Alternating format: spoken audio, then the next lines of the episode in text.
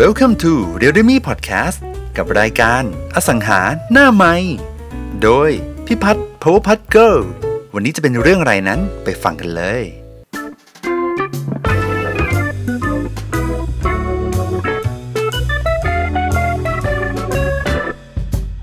เดี๋ยวมาดูแปลงที่ดินแปลงหนึ่งที่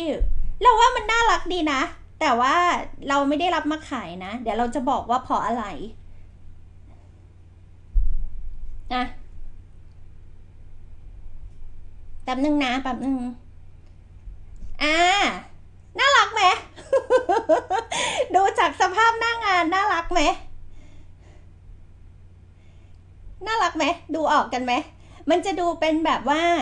เอ่อบ้านสวนนิดนึงนะ คือแบบลักษณะแบบ อ่า นี่ได้ไปดูแปลงที่ดินมานะคะ ในช่วงสัปดาห์ที่ผ่านมานะ ก็ เห็นป่ะมีความเขา มีความเขานิดนึงเขาอะ่ะ อันนี้ด้านหน้านะคะ ด้านหน้าเดี๋ยวดูไปก่อนนะ ดูไปพร้อมกัน อ่า เป็นไง วางบ้านลงไปก็อยู่ได้เลยนะ อยู่ได้ไหมเป็นบ้านสวนตัวเองต้องนึกถึงบรรยากาศคนกรุงอะ่ะ คนกรุงที่ไปอยู่บ้านบ้านสวนเนาะ เอ่อ มีทั้งหมด 8 แปลงนะคะ ตามตามรูปเลยจาก 25ไร่นะ อะโอเค จะบอกอย่างงี้ คนที่ดูอยู่พิมพ์พิมพ์มาได้นะ เดี๋ยวพิมพ์มาคุยกันนะ พี่พาดาได้รับโจทย์มาแบบนี้ว่า เนี่ยบรรยากาศหน้างงานจริงของแปลงประมาณนี้นะคะเอ่อทั้งหมด 25 ไร่แบ่งแล้วแปลงหนึ่งประมาณ 2 ไร่บ้าง 3 ไร่บ้างประมาณนี้ แล้วก็เลยติดต่อพี่พัดมาว่าพี่พัดรับขายไหม แปลงเนี้ยรับรับมาเป็นนายหน้าให้ไหม เราก็เลยวิ่งไปดู feel ต่างประเทศมากนี่ เป็นไง ประเทศไรฮะประเทศไร เหมือนแบบ คือมันมีความเป็นแบบทรงต้นไม้มันฟอร์มสวยมากเลยนะ แล้วด้านหลังสุดของแปลงอะ่ะ มันก็เป็นทิวเขาอะ่ะ เป็นทิวเขาเนาะแล้วพอดีด้านหน้ามันมีรั้วคาวบอยนิดนึง มันก็จะให้ feel แบบแบบอยู่ต่างประเทศ แต่นี่คือประเทศไทย นี่พูดแล้วดูดีอะ่ะ พูดแล้ว โอเค พี่พัดก็เลยถามว่าเขาคือทำไมเขาถึงแบ่งแปลงเอาไว้แบบนี้อย่างนี้ แต่จริง ๆ มันพอคาดเดาได้ว่ามันเกิดจากแปลงใหญ่ที่แบ่งออกมาทั้งหมดอะเป็น 8 แปลง ถามว่าทำไมแบ่งเป็น 8 แปลง การแบ่งเป็น 8 แปลงอะมันไม่ต้องจัดสรรประเทศเขาใหญ่แหมเออประเทศเขาใหญ่เออนี่แหละ คนกรุงเทพอะอยากไปอยู่ต่างจังหวัดอยู่แล้ว มันเป็นฝันน้อยๆของของชาวเราเนาะเออ แต่พอถึงเวลาในความเป็นจริงนะ ก็อยากแบบไปถึงแล้วนอนเลยนึกออกปะไม่ต้องไปกวาดบ้าน แบบอยากไปถึงแล้วนอนเลย แบบมีคนจัดการให้ทุกสิ่งอย่างอะไรอย่างเงี้ย พี่พัดก็เลยคิดว่าณวันนี้ถ้าให้ซื้อที่ดินต่างจังหวัดเพื่อที่จะมีบ้านสวนก็เลยคิดว่า แล้วมันต้องดูแลนั่นนี่นู่นไปพักเอาง่ายกว่าไหมอะไรอย่างเงี้ย เออเนาะโอเคสรุป แปลงก็เลยมี feedback ไปกับทางพี่เจ้าของแปลงนะคะว่า ตัวเองตัวเองว่าพี่พัดรับไหมอะเราเราอยากให้ตัวเองเดาใจเราเราอยากให้ตัวเองเดาแต่เราขออนุญาตไม่บอกจังหวัดละกันนะอืม แต่ feel มัน feel แบบนี้แหละ ก็เลยจะบอกว่าตอบไปเลยว่า ตอบไปเลยล้วกันนะเฉลยไปเลยว่า วิเคราะห์งานยังไง ก็เลยบอกเขาไปบอกว่า พี่พัดว่าคือเงื่อนไขในการซื้อของกลุ่มผู้ซื้อ แปลงหนึ่งอะสามไร่อะหรือสองไร่อะค่อนข้างใหญ่ แล้วพอมันค่อนข้างใหญ่ใช่ปะคูณคูณตัวเงินออกมา มันค่อนข้างเยอะอะสมมติตีง่าย ๆ ตีว่าไร่ละสักแบบ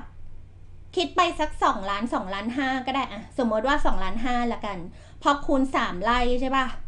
มันประมาณเจ็ดล้านกว่า ทีนี้เนี่ยในการที่คนจะกำเงินมาซื้อ ที่ดินเปล่าเจ็ดล้านกว่า เพื่อสร้างบ้าน บ้านทรงเนี้ยมันคือบ้านสวน มันมันต้องเป็นบ้านสวนมันไม่ใช่บ้านที่แบบบ้านชุมชน เราอะ่ะก็เลยมองว่ากลุ่มผู้ซื้อ 8 คนเนี้ยที่จะต้องกำเงินมาซื้อแปลงละ7ล้านห้าแล้วต้องซื้อสดด้วยเพราะว่ายังยังไม่ได้ทำการบ้านเรื่องเข้าแบงก์เราสร้างบ้านว่าเขาจะให้กี่เปอร์เซ็นต์ในตำแหน่งตรงนี้ถึง 50%ไหมอะไรอย่างเงี้ยเหมือนเข้าพร้อมกันอะยังไม่ได้ทำไปถึงโจทย์ตรงนั้น แต่แค่รู้สึกว่า คนจะกู้นี่ไม่ว่าซื้อสดหรือกู้นี่ต้องโคตรมีศักยภาพเลยนะ ว่าแบบสมมติเขาจะซื้อ แล้วสร้างบ้านพร้อมกันอะสมมติถ้ากู้เจ็ดห้าใช่ป่ะสร้างบ้านอีกเท่าไหร่สามล้าน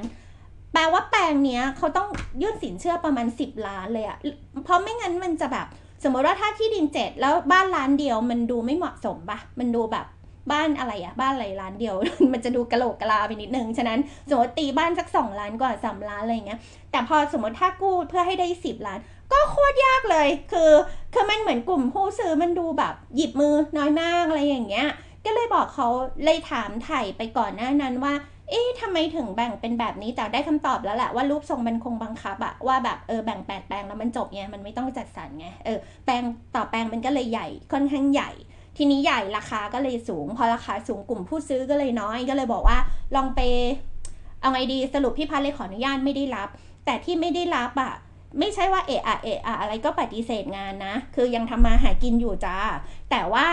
ที่ปฏิเสธเพราะคิดว่าการจัดองค์ประกอบร่วมให้เกิดการขายได้อะ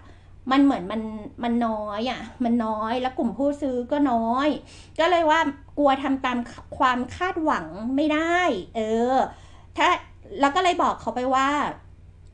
ลองทำอีกสองแบบนะ แบบแรก ลองถามหน้ากว้างแล้วลึกอะเราแบ่งแปลงใหม่ได้ไหม เหมือนแบ่งแบบแบ่งแบบให้มันเล็กกว่านี้แบ่งเป็นบ้านแบบหนึ่งสองสามสี่สี่แถวไปเลยทำได้ไหม ถ้าเป็นบ้านสี่แถวอะต่อหลังอะเอ่อมันจะเล็กลง แล้วพอมันเล็กลงอะกลุ่มผู้ซื้อมันมีมากขึ้น เพราะว่าจริง ๆ แล้วการซื้อที่ดินต่างจังหวัดเป็นฝันของคนกรุงเทพ แล้วก็เห็นหลาย ๆ เจ้าที่รับเป็นแบบว่ารับผ่อนที่ดินเงินผ่อนเองเลย ก็เป็นการแบบเอื้ออำนวยการขายที่ที่ดีนะอะไรอย่างเงี้ย ก็เลยบอกไปแบบนี้ ซึ่งเขาก็เออโอเค เดี๋ยวเขาลองไปเวิร์กตรงนี้ดูว่ามีความเป็นไปได้ขนาดไหนว่า เพราะจริงๆ อันนี้มันแบ่งมาแล้ว แล้วมันไปแบ่งอีกรอบอะไรอย่างเงี้ย มันมีเรื่องข้อกฎหมายไหมอ่า แล้วก็ในแปลงก็มีหุ้นส่วนมีอะไรอย่างเงี้ยก็เลยก็เลยให้ข้อแนะนำอันนี้ไป แล้วก็ข้ออะข้อนี้แหละถูกละพอแบ่งเล็กลงกลุ่มผู้ซื้อน่าจะซื้อง่ายขึ้นเหลือแปลงละไล่อะไรอย่างเงี้ยไม่รู้ทำได้ไหมหรือเล็กกว่านั้นได้อีกก็ดี คือถ้าหน้ากว้างมันได้อาจจะแบบร้อยเออสักร้อยสองร้อยวาอะไรอย่างเงี้ยยิ่งเล็กยิ่งปล่อยรายย่อยได้ได้ง่ายขึ้น ถูกปะสมมติวันนี้มีคนมาเสนอที่ดินเงินผ่อนอะไรอย่างเงี้ย แบบแล้วเดือนหนึ่งมันไม่หนักมากอะไรอย่างเงี้ย มันก็น่าจะแบบ เข้าซื้อได้ง่ายก็เลย ประมาณนี้นะนี่คือโจทย์ที่ได้รับ ก็เลยรู้สึกว่า ถ้าเอื้ออำนวยการซื้อนั่นแหละ มองแบบในหน้ามองอะเนาะมองว่าคนซื้อคือใครก่อนจะรับงาน เพราะว่าไม่อยากรับมาแล้วเดี๋ยวทำให้ไม่ได้แล้วเดี๋ยวผิดหวัง ผิดหวังก็จะแบบแบบเสียหายอะ่ะก็จะชอบคิดว่าแบบฝั่งในหน้าแล้วไม่เห็นขายได้เลยอะไรอย่างเงี้ย เรามองว่าจริง ๆ มันมีองค์ประกอบร่วมในนั้นที่เยอะนะเขาเรียกจัดองค์ประกอบเพื่อการขายได้อะค่ะ เนาะนั่นแหละแต่ฟิลประมาณนี้นะ ที่ดินแบบบ้านบ้านสวนนี่ถ้าข้างหน้าวางร้านกาแฟลงไปหน่อยเนี่ย แบบเป็นกาแฟเต็นก็ได้ เป็นกาแฟมีเต็นรับลมอะไรอย่างเงี้ย แบบดีๆทำด้านหน้าสักแปลงหนึ่งนะ เดี๋ยวรอคนไปเรื่อยๆ แล้วเอื้ออำนวยการขายแปลงสองสามสี่นะ เดี๋ยวก็ขายได้แปลงเนี้ย เออ ใช่ป่ะเออ ประมาณประมาณนี้นะ ดีไหมใครมีไอเดียอะไรไหมใครมีไอเดียอะไรพิมพ์มาได้นะ ฟังพี่พัฒจบแล้วเป็นอย่างไรกันบ้าง ตอนต่อไปจะพูดคุยกับใคร เรื่องอะไร อย่าลืมมาติดตามมาสังหารหน้าใหม่กันนะครับ ถ้าชื่นชอบแล้วก็ฝากแชร์เพื่อนๆของคุณได้ฟังไปด้วยกันได้เลย และทุกคนยังติดตาม r e a l m e Podcast ได้ในช่องทางอื่นๆ Spotify Apple Podcast Google Podcast YouTube และ Podcast Player ที่คุณใช้อยู่นะครับ